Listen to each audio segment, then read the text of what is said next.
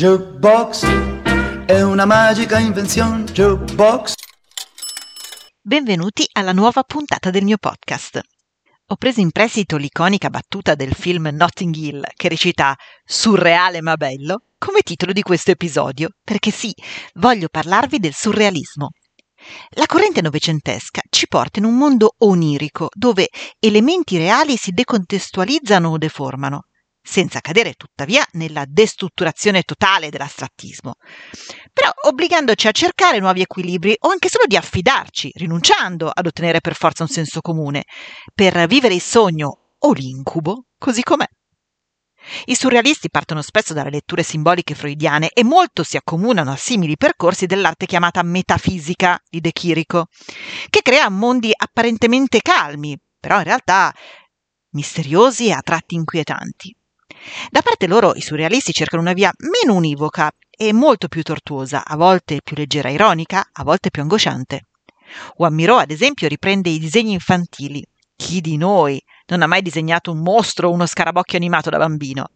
E li sublima, liberando, ma al contempo imprigionando in tela e colore la catarsi delle paure e dei mostri, appunto, che si annidano nella sua mente di artista, ma anche di traumatizzato dalla doppia guerra mondiale e civile che insanguina la Spagna in quegli anni. E sarà infatti proprio uno spagnolo il più grande surrealista, ossia Dalì, di cui fra poco vi racconto l'opera più famosa. Ma questo viaggio nell'inconscio si diffonde in tutta Europa e Breton, insieme a Magritte, ne completeranno l'immaginario estetico. I surrealisti spesso giocano anche con le parole oltre che con le immagini, mettendo appositamente titoli alle loro opere che aumentino il senso di straniamento. Pensate ad esempio al dipinto di Magritte della pipa, su cui troneggia la negazione di quello che stiamo guardando, ossia la frase questa non è una pipa. Il che è tecnicamente paradossalmente vero, perché stiamo osservando solo l'immagine di questa pipa, non possiamo afferrarla o utilizzarla. Salvador Dalì era un artista e al contempo un'opera d'arte vivente. La passione espressiva permeava infatti tutti i suoi capolavori, ma pure la sua immagine e la sua quotidianità, spesso molto provocatoria, a tratti intrisa di voluto nonsense.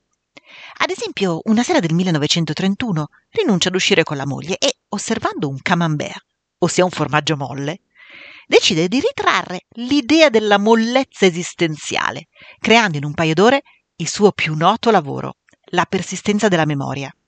Sappiamo come andò, perché lo stesso Dalì racconta che quando sua moglie poi torna dall'appuntamento trova il quadro finito.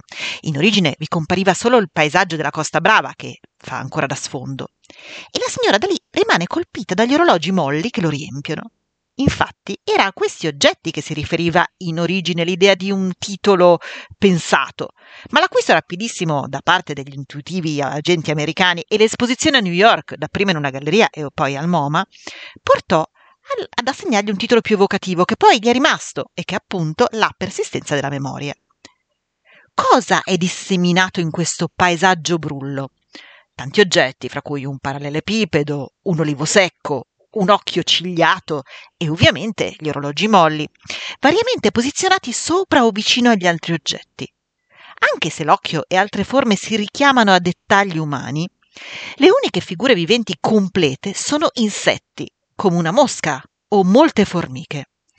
Secondo l'interpretazione più diffusa, Dalì voleva comunicare che la percezione del tempo e quindi la scansione mnemonica sono diverse a seconda di chi le vive, che quello per noi è un breve lasso di tempo, giustamente definito un battito di ciglia, è per gli insetti una lunga percentuale della loro piccola esistenza, mentre diviene infinitamente corto nell'arco di vita di piante secolari come gli ulivi. Ovviamente i contemporanei studi sulla fisica relativistica di Einstein hanno fatto pensare a molti critici che ci fosse una contaminazione in questo esempio di arte e scienza, quantomeno inconscia.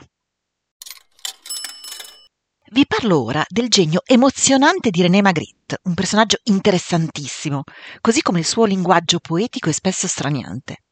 Dovete sapere che la mamma di Magritte muore in circostanze misteriose, probabilmente suicida quando lui ha solo 13 anni, e viene ritrovata in un laghetto col viso coperto dal tessuto bianco della sua sottoveste. Ecco, questo avrebbe giustificato la vita irrequieta e sregolata di un ragazzino orfano e traumatizzato. Invece, la vita di Magritte è la più ordinaria che si possa immaginare. sposa la sua prima fidanzata, si veste sempre formalmente con abito e bombetta, il cappello fuori moda, come lo chiama lui, e si fa intervistare nella sua cucina dove realizza molti dei suoi dipinti. Ma, sebbene lui affermi sempre che questa normalità assoluta sia la sua unica realtà, nelle sue opere esplode l'inquietudine, il dubbio, il mistero e soprattutto la mancanza di questa madre, che di volta in volta è simboleggiata da un'aquila mimetizzata nel cielo, irraggiungibile di fronte a un nido abbandonato con le sue uova da covare. Poi diviene un viso coperto dal telo bianco che bacia gelidamente un altro viso vicinissimo, ma eternamente separato. Oppure si trasforma in una foglia che appassisce, circondata dalle foglioline tenere. Il grande e il piccolo, il qui e il lì, il presente e il mai. Tutto si trasmuta nelle opere di Magritte. Gli alberi, ad esempio, invece che degli scoiattoli, sono abitati da sonagli e cappelli, mentre i raggi del sole illuminano un paesaggio, ma come per magia è già notte. Non riuscite a seguire il mio ragionamento? Beh, non dovete farlo. Provo a farvelo spiegare da Pirandello. Lui diceva più o meno che se incontrate una donna di una certa età che si acconcia da giovinetta, lì per lì vi viene da ridacchiare. Ma se poi scoprite che ella è in crisi, neovedova e sta cercando di rifarsi la vita accanto a qualcuno, di cui sta forse maldestramente ma teneramente cercando di attirare l'attenzione, ecco allora proverete malinconia e quel sorriso giudicante vi sparirà dalla faccia. Questo è anche il punto del surrealismo osservare la superficie e goderne la facile suggestione, ma poi fermarsi, provare a studiare e comprendere il contesto, rimettere le cose in una prospettiva più ampia e più profonda, per comprendere, non nel senso razionale del termine, ma con l'idea di accogliere tutto il ventaglio delle emozioni. Per oggi le nostre storie di arte ed emozione finiscono qui. Ma se ti fa piacere sentirne una alla settimana, iscriviti come follower cliccando sulla piattaforma di audio che utilizzi. E mi raccomando, scrivimi le tue curiosità, ma soprattutto le tue richieste e dediche all'indirizzo arjubox.dirtidarti.gmail.com Jukebox si scrive con la J e la K, Jukebox. Comunque trovi il mio indirizzo anche nella visualizzazione della pagina introduttiva che presenta il podcast.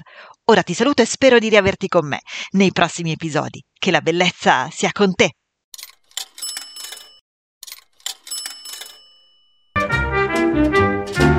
Jukebox è una magica invenzione. Jukebox